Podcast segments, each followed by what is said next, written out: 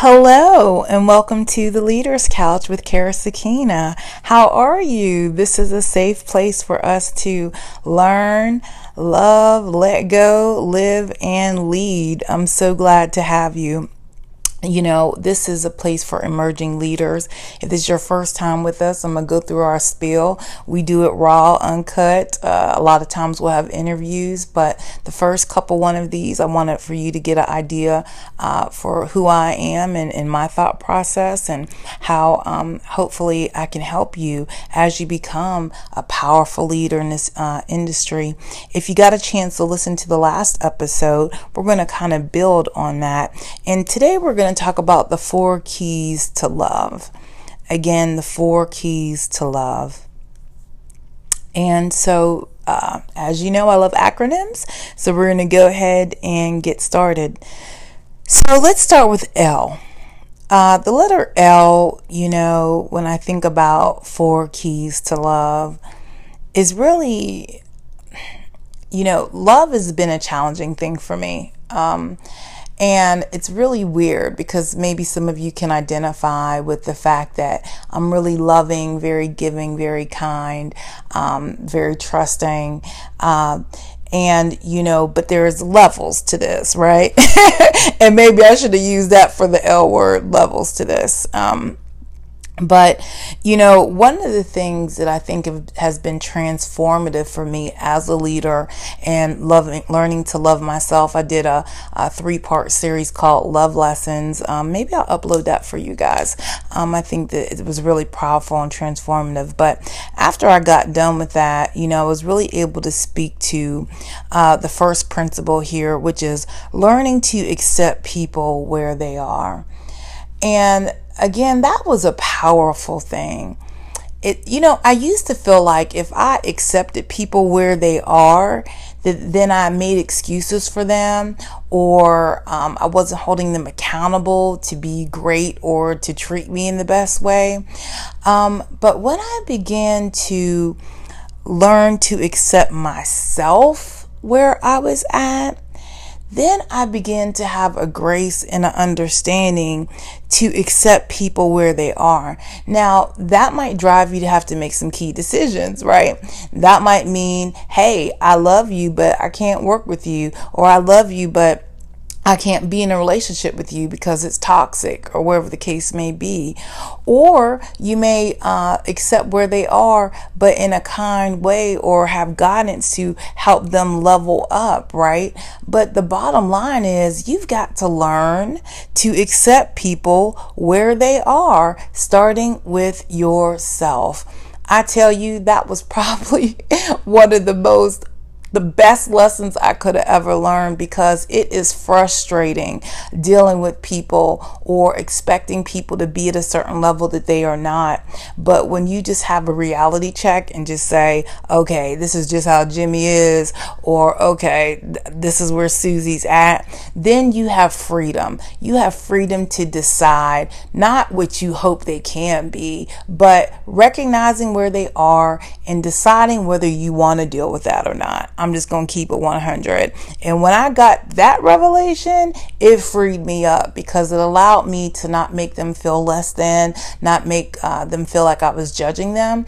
I was just being transparent and honest about where I was at in my life and where they were or in my business.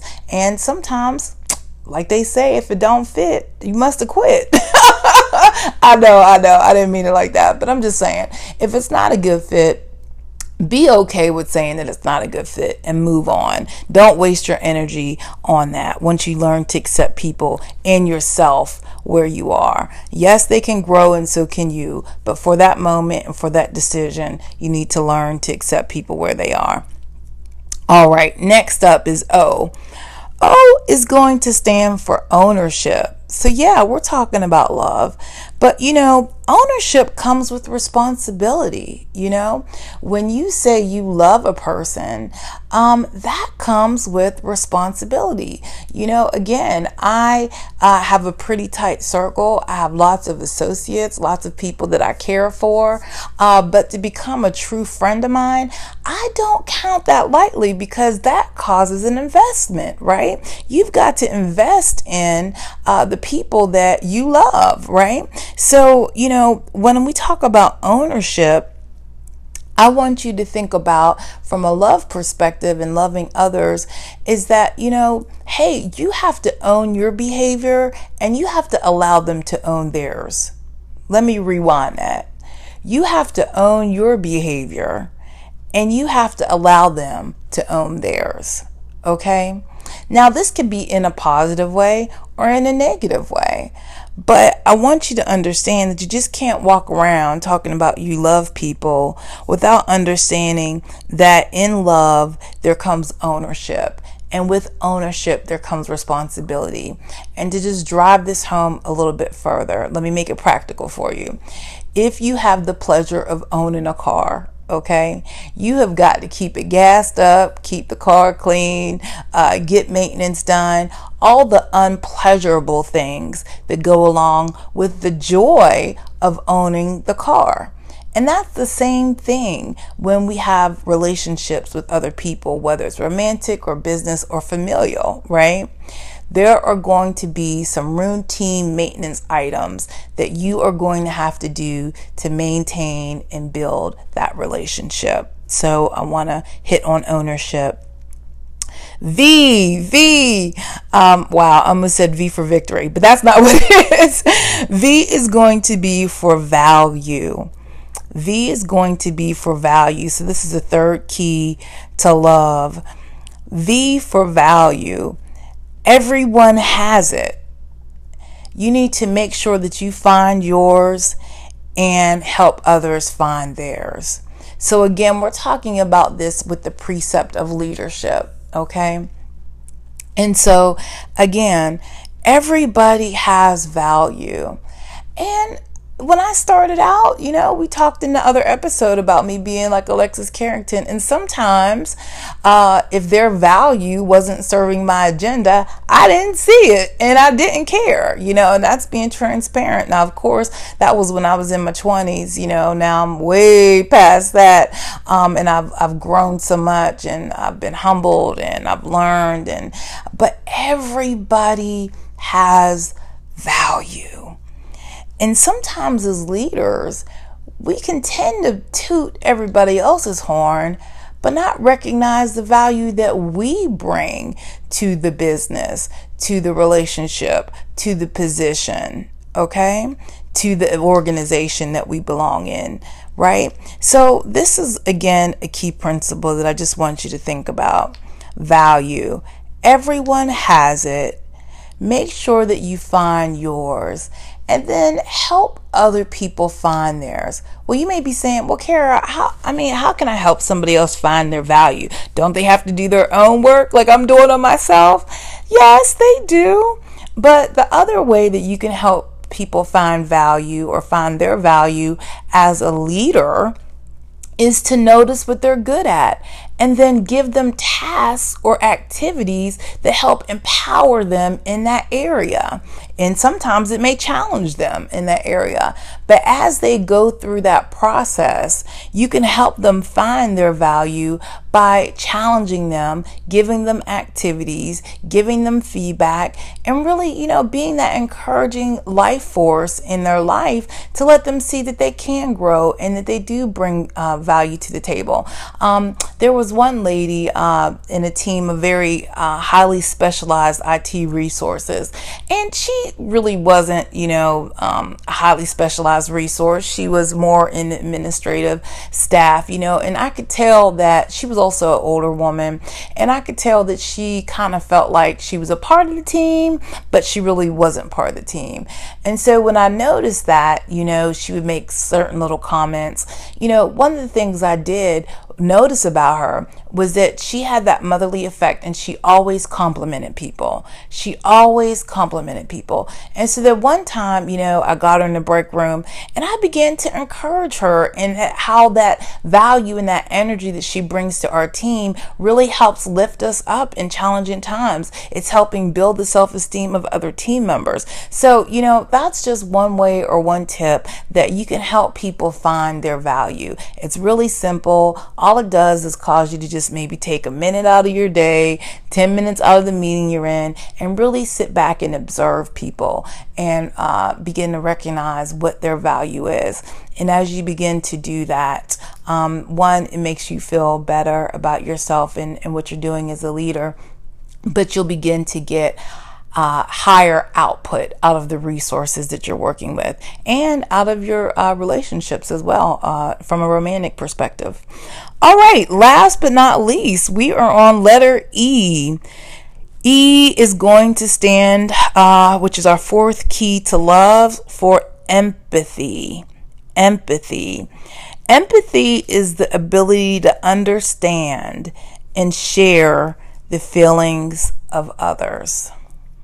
I know, right? This this pod this this podcast episode is asking a lot, ain't it? I should have broke broke this up into two things. And I'm not beating you up. I'm not telling you anything that I haven't had to do the work to do, right? I will never present to you principles or concepts that I heard somewhere. Um, for those of you not familiar with my journey, uh, man, my life has probably been built and crushed and rebuilt several times. Um, and and through all of those breakings and makings you know it's enabled me to have the ability to speak life into others today. So when i'm telling you something it's because i already did the work. And in some areas i'm still doing the work. But at least i know enough to be able to guide you in that direction and I pray that it's revealed to you uh, on the next steps of how you can take action for that in your life. But as we get back to empathy, the ability to understand and share the feelings of others, you know, you may think, okay, well, that's soft and that's warm or whatever. But really think about that. Have you ever been in a situation where maybe you made a mistake? Uh, but the person that had the ability or the authority to really beat you up for it didn't?